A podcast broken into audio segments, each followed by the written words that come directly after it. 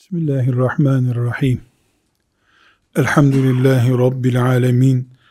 Ve sallallahu ve sellem ala seyyidina Muhammedin ve ala alihi ve sahbihi ecma'in. Bugün dünya olayları ve yaşadığımız hayat kalitesi ve benzeri gündemimiz içerisinde dert edinmişlik, dertlerimizle baş başa kalma açısından bir gariplik dönemi yaşıyoruz. İslam'ı bir bütün olarak, Müslümanları bir ümmet olarak ele aldığımızda ne yazık ki dertliler ve dertsizler diye bir ayrım yapmaya mecburuz. Hiç çaremiz yok. İşçilerin, memurların maaş düzeyi, petrole yapılan zam, marketlerde filan nesnenin pahalı olması derdiyle kavrulanlar var.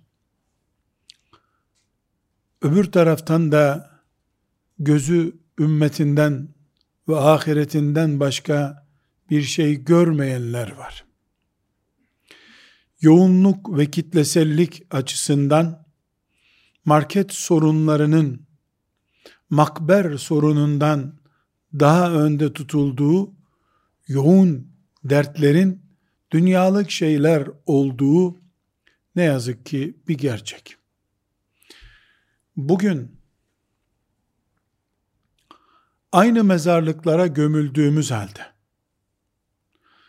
dini savunmak bakımından aynı iddiaları belki de ileri sürdüğümüz halde, isimlerimiz değerlendirilirken benzer isimler, İslam isimleri kullandığımız halde, Müslümanların Müslümanlıkla ilgili dertleri olanlar ve olmayanlar diye iki ayrılmalarının zorunlu olduğunu görüyoruz.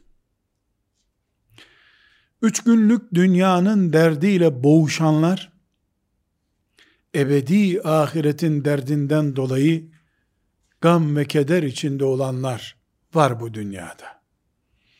Aynı camilere namaz kılmak için girmiş olsak bile, aynı sofralarda iftar ediyor olsak bile, aynı Kabe'yi hac mevsiminde tavaf ediyor olsak bile, Kur'an deyince hepimiz elimizi benim Kur'an'ım diye kaldırıyor olsak bile, ortada dertsizliğinden dertlenmeyen bir neslin bulunduğunu inkar edemiyoruz. Belki de bugün şu dünya Müslümanları olarak kafirlerin üzerimize çullanmış olmasını aratmayacak.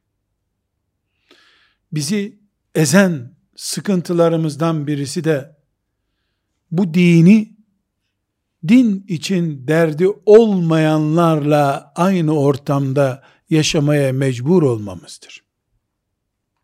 Tekrar bir tür altını çizerek söylüyorum ki, müminlerin, kendisi gibi mümin olanların yanında, derdiyle dertlenmeyenlerin bulunduğu bir ortam oluşmuş olması, yani imanda paydaş olduğumuz halde, dertte bir türlü, en azından derdi zikrederken, bir paydaşlaşma söz konusu olmaması gayet esef vericidir.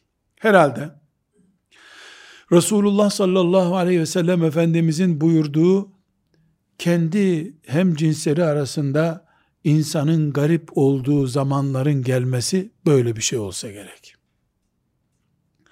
Ölen herkesin merhum sayıldığı, otomatik herkesin rahmetli olduğu bir dünyada Müslümanlıkla ilgili dertleri azınlık bir kesimin özel sorunu gibi algılıyor insanlar.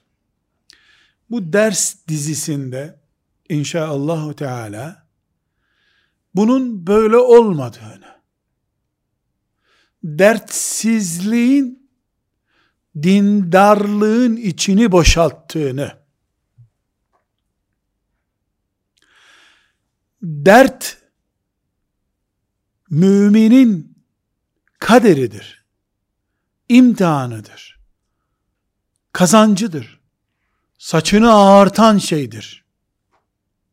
Aksi takdirde dertler bir azap olarak inmiş olur ki mümine niye insin? Okuduğu ve insanlara öğrettiği Hud suresinden dolayı saçının ağardığını söyleyen peygamberimiz var bizim. Sallallahu aleyhi ve sellem. Bu ümmetin başındaki en büyük isimler Ebu Bekirler, Ömerler, Osmanlar, Aliler, Saadler, Zübeyirler radıyallahu anhum cemiyan dert dolu bir hayat yaşadılar. Müslümanın derdi proje içinde bir bölüm oluşturuyor. Ve bu derdin Müslümanlık projesinde ağırlığı çok yüksektir. Sıradan bir tuğla değil, alttan bir tuğladır. Dertli yaşamak. Biz bugün yeni dünya hayatının nimet azmanlığına dönüşmüş bolluğun yetiştirdiği neslin dertsizlikle dert sayılmayacak şeyleri dert zannetmesiyle ölçüm yapamayız. Hayatı yaratan Rabbimizin ve bizi bu hayatla imtihan etmek isteyen Rabbimizin ve önümüze örnek koyduğu peygamberimizin aleyhissalatü vesselam onun peşinden ihlas ve samimiyet ile giden ashab-ı kiramın izi ve göstergesi önümüzde duruyor. Bu ümmetin içinde hilafetin bulunmayışı bir dert olduğu gibi, petrolümüzün Müslümanlara nimet değil, külfet getirmesi bir dert olduğu gibi, ümmetin birlik ve beraberliğinin bulunmaması, dağınık bir durumda olması dünya Müslümanları açısından bir dert olduğu gibi bunları dert etmeyenlerin bulunması da bir derttir. Bizim evimizde kışın ısınacak yakıt ve onu karşılayacak paramız yok diye endişe edilir gibi. Ümmetin fakirliğini, vurulmuşluğunu, itilmişliğini, ibadetlerin ihmal edilişini, camilerle faizli bankaların yan yana artık açılıyor olmasını dert etmeyenlerin de. Aynı mezarlığı bu dertlerle yaşamış, olmuş insanlarla paylaşmış olması bir derttir kendi başına. Bunun için şu ders dizimizde Müslümanın derdi diye açtığımız bu dert dizisinde Müslümanın derdinin değerini öğreneceğiz. Bu değerin Allahu Teala'nın açtığı kulluk imtihanında oluşturduğu ağırlığı göreceğiz inşallah. Allah'tan dert istemeyeceğiz. Ama mevcut ders dertlerimizin değerlendirmesini yapacağız. İnşallahu Teala Rabbimizin inayetiyle şüphesiz.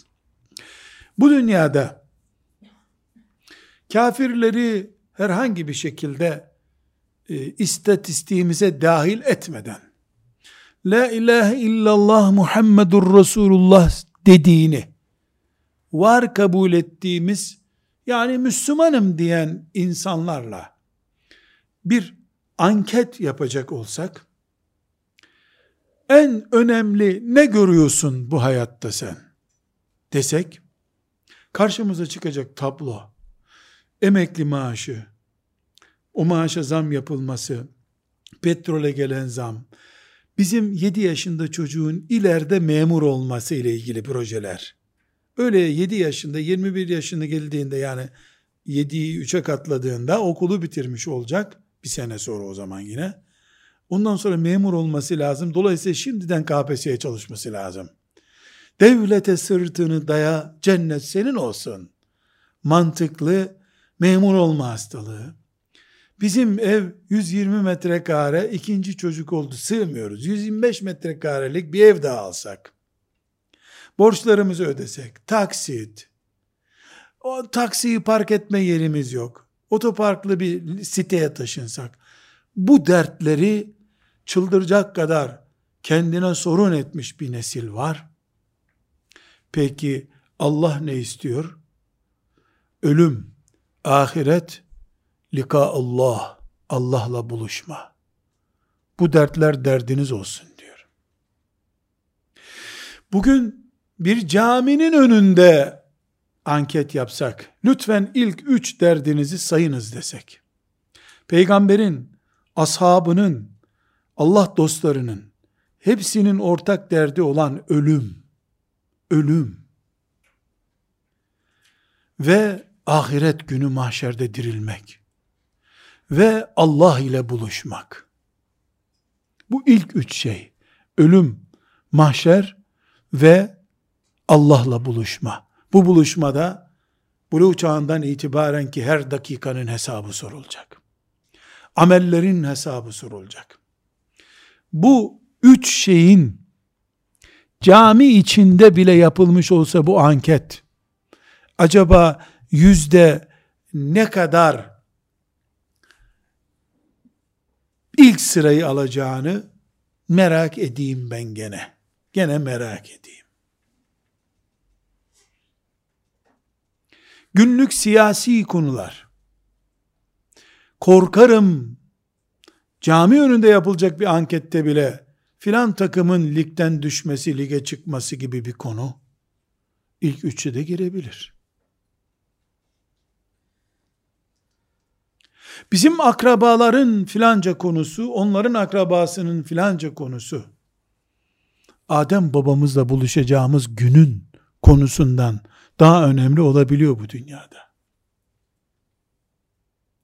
Dolayısıyla mevcut dünyayı batı nereyi sömürdü, nereyi sömürmedi.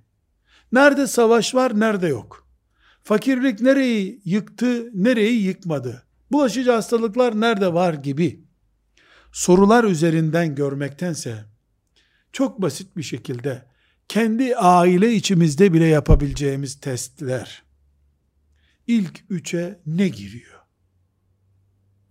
Bundan da Allah'a, peygamberine, Kur'an'a iman ettiğini söyleyen, ahiret günü dirileceğine iman ettiğini söyleyen neslimizin bu iman esaslarını kaçıncı sıraya koyduklarını test ederek, sonuçlarını görerek, İslamiyet açısından ne durumdayız bunu inceleyebiliriz. Filan batı gücünün, emperyalistin, filan İslam toprağını bombalamasına sıra geleceğini zannetmiyorum. Ahiret derdiyle yoğrulmuş kafalar, Allah'la buluşma hasreti ve endişesiyle yaşayanlar, ölümü genç olduğu halde burnunun dibinde hissedenler ve ölüm anını garanti edemeyeceğini düşünenler, bu nesil aranıyor. Ben bir mümin kardeşiniz olarak kendi üzerimdeki tefekkür dünyamdan örnek vermek istiyorum. Ben kendimi Ebu Bekir radıyallahu anh'ın ve Ömer'in ölüm sahnesiyle karşılaştırıyorum. Allah sevdiğine dair işaretler göndermiş. Peygamberinin lisanından cennete koyacağım diye söz vermiş. Peygamber sallallahu aleyhi ve sellem bu dünyayı terk ederken Yerime Ebu Bekir'i oturtun namaz kılsın demiş. Ne büyük kefalet bu. Bu kişi son nefesini verirken gözyaşı akıtıyor. Ne olacak benim halim? Nasıl ölüyorum acaba diyor. Filan beşeri sistemin filan yemin türünü yaparak seneleri geçmiş. Kusuru binlerceyi bulmuş geçmiş. Bir insan olarak ben o tür bir endişeyle ölümü bekleyip beklemediğimi anlayamıyorum. Benim aklımda mı sorun var? Bu ilk insanların aklında mı sorun var? Ömer radıyallahu anha ne mutlu sana. Peygamber seni seviyordu. Ebu Bekir seni yerine vekil bıraktı. E şimdi de mihrapta şehit oldun dendiğinde meşhur sözü neydi? Böyle olsun yeter başka bir şey istemem diyordu. Nedir böyle olsun? Yani sevap da istemem, günah da olmasın yeter ki. Sıfır gitmeye razı. Sonra ne diyor? Allah'ım diyor. Develerin yiyip bitirdiği bir ot olsaydım bu dünyada da Ömer olarak yaşamasaydım diyor. O mu yani vesvese düzeyine gelmiş bir hayat yaşıyordu? Biz mi ölçü ölçü gittikten sonra çıldırdık bir hayat yaşıyoruz? Dertsiz Müslüman nesil, derdi cep telefonu olan nesil, uykusuz kalmış ama teheccüden dolayı değil, filan arkadaşlarıyla, filan ortamda bulunduğu için, bu tür bir nesil, ümmetimizin halini gösteriyor. Biz, dertliliğimizin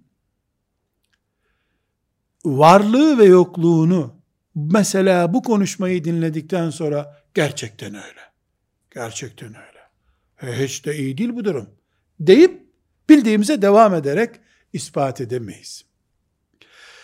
Bizi 24 saat, 365 gün ara ara inkıta olsa bile yoğun baskı altında tutan neyse derdimiz odur. Cuma gününün derdi, pazar gününün derdinden aynı değil. İş yerine gidiyorum, o dert beni basıyor. Eve geliyorum, basıyor. Tatile gidiyorum, basıyor. Oturuyorum, kalkıyorum, ne edersem o dert beni baskı altında tutuyor. Derdim odur benim. Ve herkes derdiyle ölüp, derdiyle dirilecek. Eğer ümmeti Muhammed'den biri olarak ölüm nasıl öleceğim? Ahiret dirileceğiz mahşerde. Uryan, çırılçıplak. Binlerce sene bekleyeceğiz mahşerde.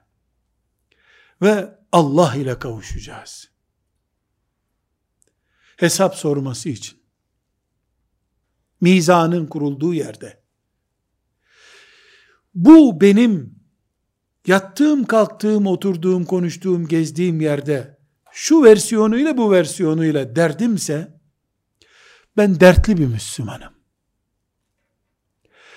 Bu derdim Allah'ın izniyle diğerlerinin dertlerinden beni kurtarır. O zaman asgari ücretle mutlu bir hayat yaşarım ben. Ama benim derdim ölüm, mahşer ve Allah'ın huzurunda bulunmak değilse ana eksen olarak ara sıra Kadir gecesinde bir mevlüt törenlerinde, cenazelerde ise sadece bu dertlerim. Ama normal hayatı, mesela tatile gittiğimde başka dertler beni meşgul ediyorsa, ben evdeyken ev sorunları, işe gidince iş sorunları, cumaya gidince de ara sıra bir ölüm gibi bir şey. Bir de akrabadan biri ölürse tabii ki ölüm gündeme geliyor. O zaman bu günlük meşgalelerim şu sonucu getirecek. Benim bir hacimlik kapasiteli bir yüreğim var. bu bir hacmin yüzde seksenini ahiret ve ölüm doldurduğu zaman en fazla yüzde yirmisini dünya meşgalesi dolduracak. Allah'ın izniyle yüzde seksenle ahireti kurtarırız. Aksi olduğu zaman ise yani yüzde sekseni dünya, zam, kan, barut, tatil, gezinti, eş şöyle dedi, kocası böyle dedi, karısı böyle dedi, kaynanasına cevap verdi, o ona tweet attı, o onu Facebook'ta resmini bastı ise yüzde yirmi Allah'a kaldı demektir. Kendisine 120 yürek bırakılan bir yerde Allah hiç yoktur zaten. Niye? Çünkü Allah esasen yüzde birlik şirke bile razı değil. Kimsenin şirkine muhtaç değilim diyor allah Teala.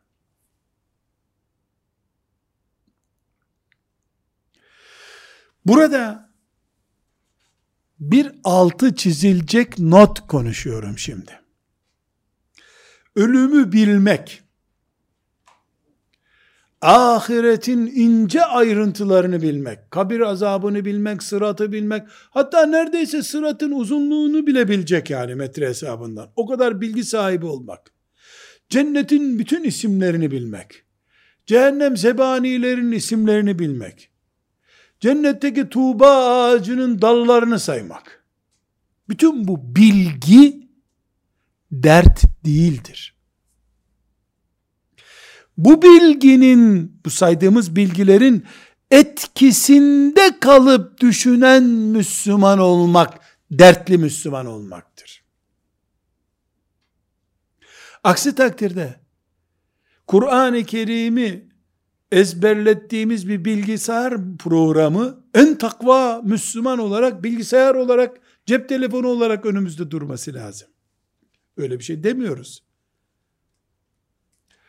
Bilginin peşinde değiliz. Ahireti bilmek değildir imanımız bizim. Ölümü ahireti bildiğimiz için ölüme göre, ahirete göre, Allah ile buluşmaya göre yaşayan insan olmaktır derdimiz. Aksi takdirde Hristiyanlar da cehennem kütüğü olacak Yahudiler de Müslümanların bildiği her şeyi biliyorlar neredeyse. Hatta bizden binlerce sene önce bildi onları Yahudiler. Dinimiz hiçbir şekilde bilgisi yani içeriğinin öğrenilmesi kurtaran bir din değildir. Bu bir oyundur üstelik. Çünkü bizim mushaflardan okuduğumuz ayetleri Mekke müşrikleri Cebrail'den bir dakika sonra duydular. Efendimiz Cebrail'den duydu. Bu Rahman suresini müşriklere dinletin dedi. Beş dakika sonra müşrikler de dinlediler. Biz 1400 sene sonra dinledik üstelik. Bir faydası oldu mu müşriklere? Hayır olmadı. Aksine ne oldu? Cehenneme kütük oldular. Çünkü Allah'ın kullarından istediği şey İslam'ın şartlarının sayılması değildir. İslam'ın şartlarına göre yaşanılmasıdır. Küçük çocuk, 5 yaşında çocuk bunu sayma mekanizması 1, 2, 3, 4, 5 deyip sıra sayısı sayar gibi sayar. Birinci, ikinci, üçüncü der. Ama mükellef mümin İslam'ın şartlarını saymaz, yaşar. En'am suresinin 70. ayetine döndüğümüz zaman dini bu tür eğlence konusuna çevirmiş. Yani biliyor, konuşuyor, pratik yok. Bunları allah Teala bırak sen. Bırak. Onlar dünya hayatına aldandılar aslında diyor. Ve garrathumul hayatü dünya. Aslında onlar dünya hayatına aldandılar. Kim dünya hayatında aldanmış? İslamiyet'in şartlarını, imanın şartlarını, ayrıntılarını biliyor. Yasin suresini biliyor. Anaya babaya itaat Allah'a itaatten sonra en büyük haktır, kanundur bunu biliyor. Setri avret var bunu biliyor. Faiz Allah ile savaşmaktır bunu biliyor. Yalan Müslümana haramdır bunu biliyor. Kumar milli de olsa haramdır bunu biliyor. Ama şartlar böyle bu zamanda ne yapacaksın diyor. Ve garrathumul hayatud dünya. Zerillezin onları bırak, onları bırak ey peygamber. Yani bunlarda bir umut yok. Neden? İslam hakkında, Kur'an hakkında bildikleri şeyleri dünya ile takas yaptılar. Dünya ile yaptıkları bu takas onların sonu oldu. İslam, Müslümanlık bizim organlarımızla yaşadığımız, duygularımızla hissettiğimiz ve beynimizle tasavvur ettiğimiz dinin adıdır. Aksi takdirde böyle olmazsa, duygularımız da İslamlaşmazsa, derdimiz İslam olmazsa, münafıklar namazlarını Resulullah'ın arkasında kılmışlardı aleyhissalatü vesselam. Neredeler şimdi ama? Fiddarkil esfeli minen nar. Cehennemin en altındalar şu anda. Öyle cehennemin kaynayan bir tarafında da değil. Ateşin en altındalar Allah buyuruyor. Bunlar namazlarını, cuma namazını, belki de öğle namazını, belki de ikindi namazını Resulullah sallallahu aleyhi ve sellemin arkasında kıldılar. O mescitte belki trilyonlarca da melek vardı. Pratiğini yaptılar İslam'ın. Zekat da getirip verdiler. Ramazanda da oruç yemiyorlardı. Ama cehennemdeler. Neden? Duygularını İslam'a teslim etmemişlerdi. Nedir duygu dediğimiz? Sevgimiz, nefretimiz, umudumuz, korkumuz, tevekkülümüz, endişelerimiz, duygusal, insanın duygusal boyutu da İslam'la renk alacak. Aynı şekilde derdin ne sorusunda bir, Allah'a iman ederek ölmüş bir mümin olmak. İki, mahşerde sıkıntı çekmemek. Üç, Rabbimin huzuruna utanması gerekmeyen bir mümin olarak gidebilmek. Bu üç dert ilk sıralamayı almadığı sürece o zaman sıkıntı var demektir. Kur'an-ı Kerim kalpten söz ediyor. Ama kalpten söz eden Kur'an-ı Kerim acaba şu bizim e, daha çok sola meyilli bir şekilde göğsümüzde duran o et parçasını mı işaret ediyor? Evet, o et parçasının ismini anıyor. Ama Kur'an-ı Kerim bizim diğer benliğimizi temsil eden kavram olarak kullanıyor kalbi. Mesela A'raf suresinin 179. ayetinde lehum kulubun la yefkahune biha buyuruyor. Münafıklardan ve kafirlerden söz ederken onların kalpleri var ama kalpleri bir şey anlamıyor. Demek ki akıl kalp demek aynı zamanda. Yani biz bir kalp dünyasının Müslümanlaşmasını gerektiriyor, Müslüman olması gerekiyor derken nasıl Müslümanlaşacak? Kalple kastettiğimiz akıl. Allah'ın sözünü anlayan ve itaat edenin kalbi var. Öbürü kalpsiz bir canavardır. İkincisi bakıyoruz Kehf suresinin 28. ayetinde ve la tuti' men aghfalna kalbehu an zikrina. Ve la tuti' men aghfalna kalbehu an zikrina. Ey peygamber bizi anmak anmaya karşı dertsiz hale getirdiğimiz kalp sahibini bırakıver. Ona itaat etme. Onu adam sayma sen. Demek ki kalbin dertlenme diye bir boyutu var. Dertli olduğu zaman Müslümanın kalbi kalp sahibi diyoruz biz buna.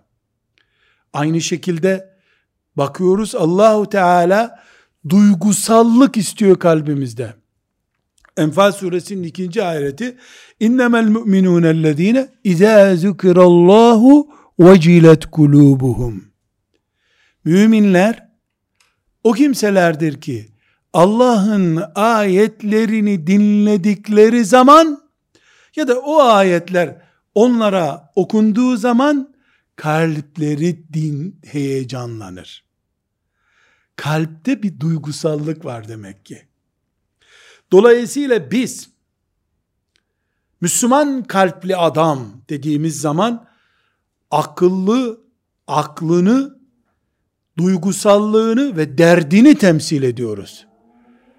Akıl, duygu ve dertle birleşmeyen kalp Müslüman kalbi değildir.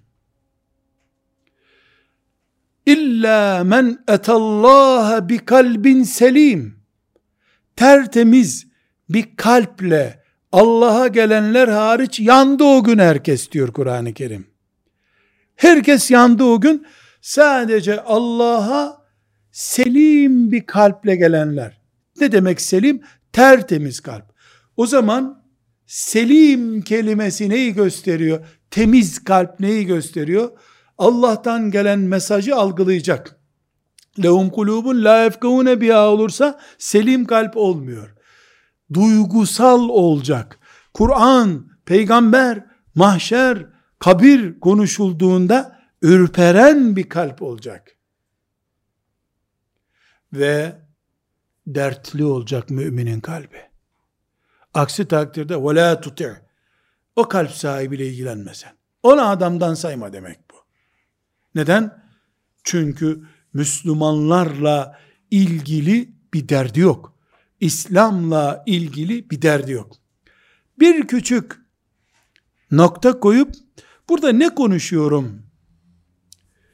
Ne anlatmaya çalışıyorum dünya dönüyor dersinde. Müslümanın derdi olur. Vay dertsiz Müslümanın haline demek istiyorum. Bu dert kalp sahibi olduğumdan kaynaklanıyor. Benim kalbim buradaki et parçam değil. Benim kalbim aklım, duygusallığım ve derdimdir. Müslüman içine kapanıp ne kadar dertsiz bir hayat yaşarsam o kadar mutlu olurum zannettiği zaman ne kadar boşlukta durursam o kadar hafif olurum der gibidir. Uzay boşluğunda duracak ama. Dünyada yer çekiminin olmadığı bir yer yok. Uzay boşluğunda da boş bir taş gibi duracaksın. Müslümanların dertleri Müslümanlığının sonucudur. Onun içinde Rabbim kitabında dertsiz hayat yaşayan, yani ölüm, ölümden sonrası ahiret ve ahiretten sonra sonuç olarak Allah ile buluşmak diye derdi olmayanları hayvanlar diye sunuyor. Belhum adal diye de devam ediyor. Müslümanın hayvandan bile aşağı düşmesi mümkün olmayacağına göre dertli olması doğal olandır. Bu dert daha sonra göreceğiz. Her zaman parmağında bir yara var bir türlü iyileşmiyor. Öyle bir dert değil şüphesiz. O da bir dert. Ama dertlerin derdi var. Kabir derdi. Ahirette Allah'ın dini hakkında hesap verirken ki dert. Ümmetin kim senin sorulduğunda kabirde? Muhammed aleyhisselamın ümmeti diyebilmek, sen bunu nereden zikrediyorsun, o ümmetle bağın nereden kuruldu diye sorulacak endişesi taşımak. O zaman Müslüman insan hiçbir şekilde tartışılmayacak tarzda şunu söyleyecek. Müslümanın derdi Allah ile buluşmak, ahirette ateş görmemektir. Bunu biz hac yaparken de, Kur'an okurken de, sadaka verirken de, anamızın ayağını öperken de, köyümüzde bir köpeğe su verirken de, bir kediye merhamet ederken de, yetim çocukla ilgilenirken de, Müslüman olarak her ne yapıyorsak, biz Allah'ı ve ahireti düşünüyoruz. Yercullaha vel yevmel ahir. Allah diye bir dert var. Ahiret diye bir akibet derdi var. Müslümanın derdi budur. Şu kadar ki, şu kadar ki, bu derdin bir parola gibi tekrarı değil, sürekli elime batan bir iğne gibi beyne sinyali götüren bir iğne acısı gibi hani eline bir iğne batınca beyin nasıl hemen bunu hissediyor? Anında bir saniyeden az bir zamanda damarlar yukarı taşıyorlar bu acıyı. Allah derdim benim, ahiret derdim, imanla ölmek derdim ve bu üç şeyin doğal sonucu olarak bu dünyada Müslüman kimliğimle yaptığım şu şu şu şu amellerim bütün bunların hepsi benim aktif düşünce ağımda bulunacak. Tatilime karar verirken, tahsilime karar verirken yani öğrencilik kararımı verirken bu tür işlerimi yaparken, hayat kararımı verirken, evlenirken neyse yaptığım iş etkisi altında olduğum derdim olursa bu gerçekçi bir dert sahibi olmuş olurum. Öbür türlü yani ben dert propagandası yapan bir Müslüman olurum. İşte Müslümanlar derdi olanlar ve olmayanlar diye ikiye ayırıyoruz ya. Derdini sadece çocuğuna ayakkabı olmak, bulmak veya bulmamakla sınırlandıranlar var. Ümmetin milyonlarca çocuğunun ayakkabısız dolaştığını da o derde ilave edebilenler var. Şüphesiz dertli değil dolayısıyla kafirdir düzeyinde konuşmuyoruz bunu. Ama ahiret ekseniyle kavrulmuş bir Müslümanla Ebu Bekir radıyallahu anh Müslümanıyla cenaze gördükçe ahireti hatırlayan Müslüman arasında fark olduğunu da bilmek lazım artık. Müslümanlık kafirlik açısından değil. Müslümanlığımızda gerçekçilik ve doluluk açısından. Ve bunun bize dönüştüğü yer şurasıdır. Garibiz bu dünyada azınlıkız milyonların yanında. Kimsesiziz en yakınlarımızın yanı başımızda oturduğu bir dünyada. Sesimiz kısık bunca bağırmamıza rağmen. Hoca konuşur anlaşılmaz. Ezan yükselir davete icabet edilmez. Faiz haramdır ayetini okuyan da dinleyen de faize koşar. Bunun ucu zinadır. Allah zinaya yaklaşmayın der ayet. Ama 3-5 menfaat uğruna o ayet sanki yokmuş gibi davranır Müslümanlar. İslam ona iman edenlerin içinde de geleceğine dair endişe hissedilmeyen dine dönüşür. Haramlar helallerle yarışır hale gelir. İslam bilinen topraklarda. Bunun nedenini çözüyoruz. Dün semtimizde bir faizli banka daha açıldığı için bugün küsüp yemek yemeyen Allah'ım beni helak etme. Faizin olmadığı bir şehir bana nasip et oraya gideyim. Deyip hanımının da ayetel kürsü okuyarak bizim adam gidecek herhalde banka açıldı diye Böyle of puf edip sonra da demli çay içerek değil. Fiilen dertlenerek. Filanca mümin anne ve babanın çocuğunu gördüm. Filan haramı gırtlağına kadar içine çekmişti. Benim ümmetim bir çocuk kaybetti. Bir genç gitti Allah'ım ben bu dünyada ne edeceğim? Diyen mümin olmak. Bu bizim zorunluluğumuz artık. Bizim derdimiz bu. Bu bize Nuh aleyhisselamdan miras kaldı. Bu babasına söz geçiremeyen İbrahim'den miras kaldı bize aleyhisselam.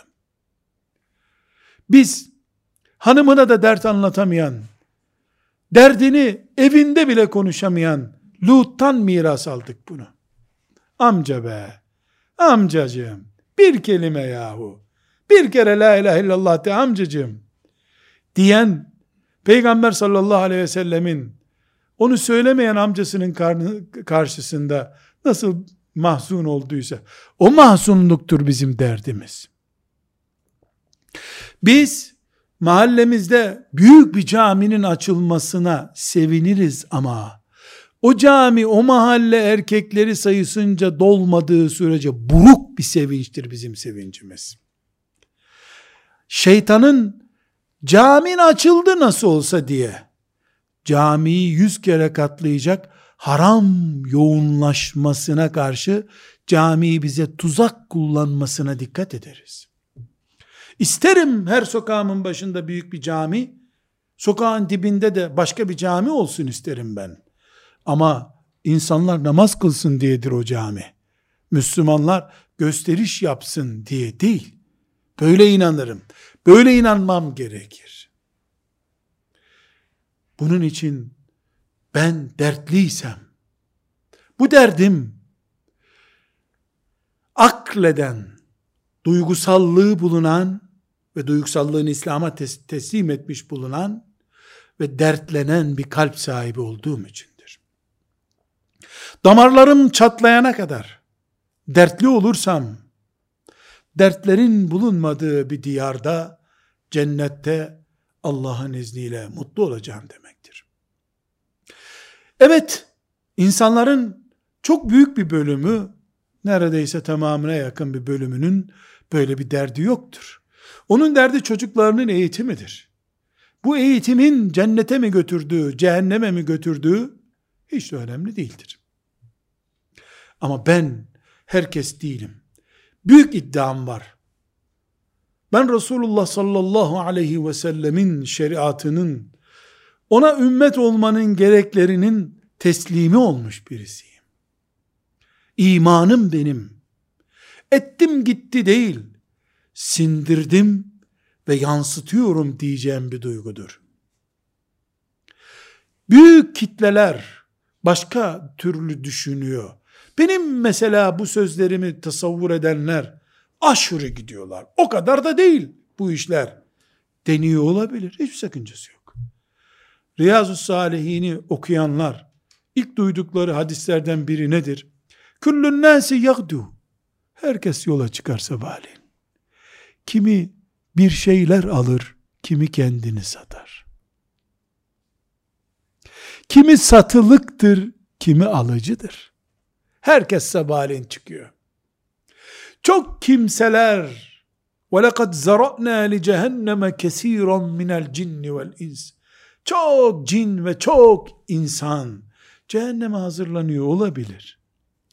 Bir kişi olsam bile Allah'la beraber olmaya hazırım demedikçe Müslümanlık nerede olacak?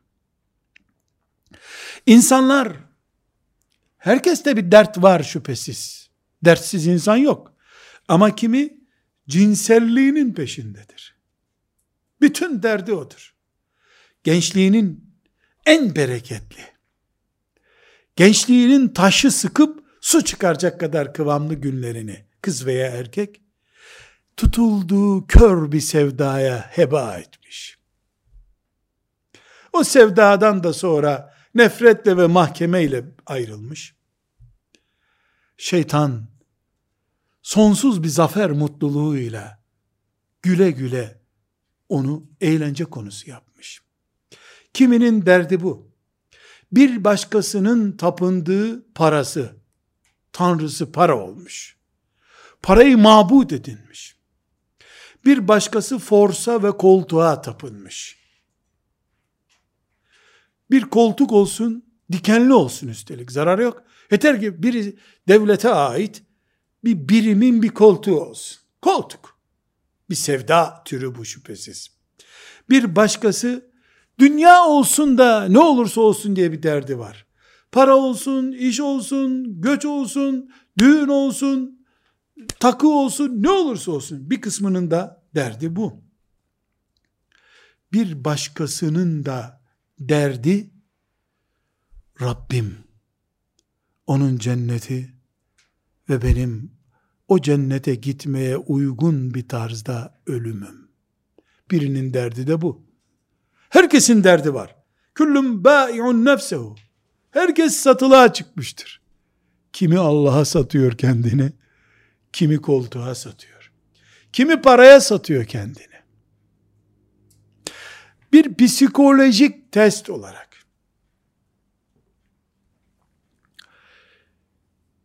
Sadece tefekkür malzemesi üretiyoruz. Çünkü Müslümanın derdi konusu inşallah tefekkür kabiliyetimizi geliştirmeye yönelik olacak.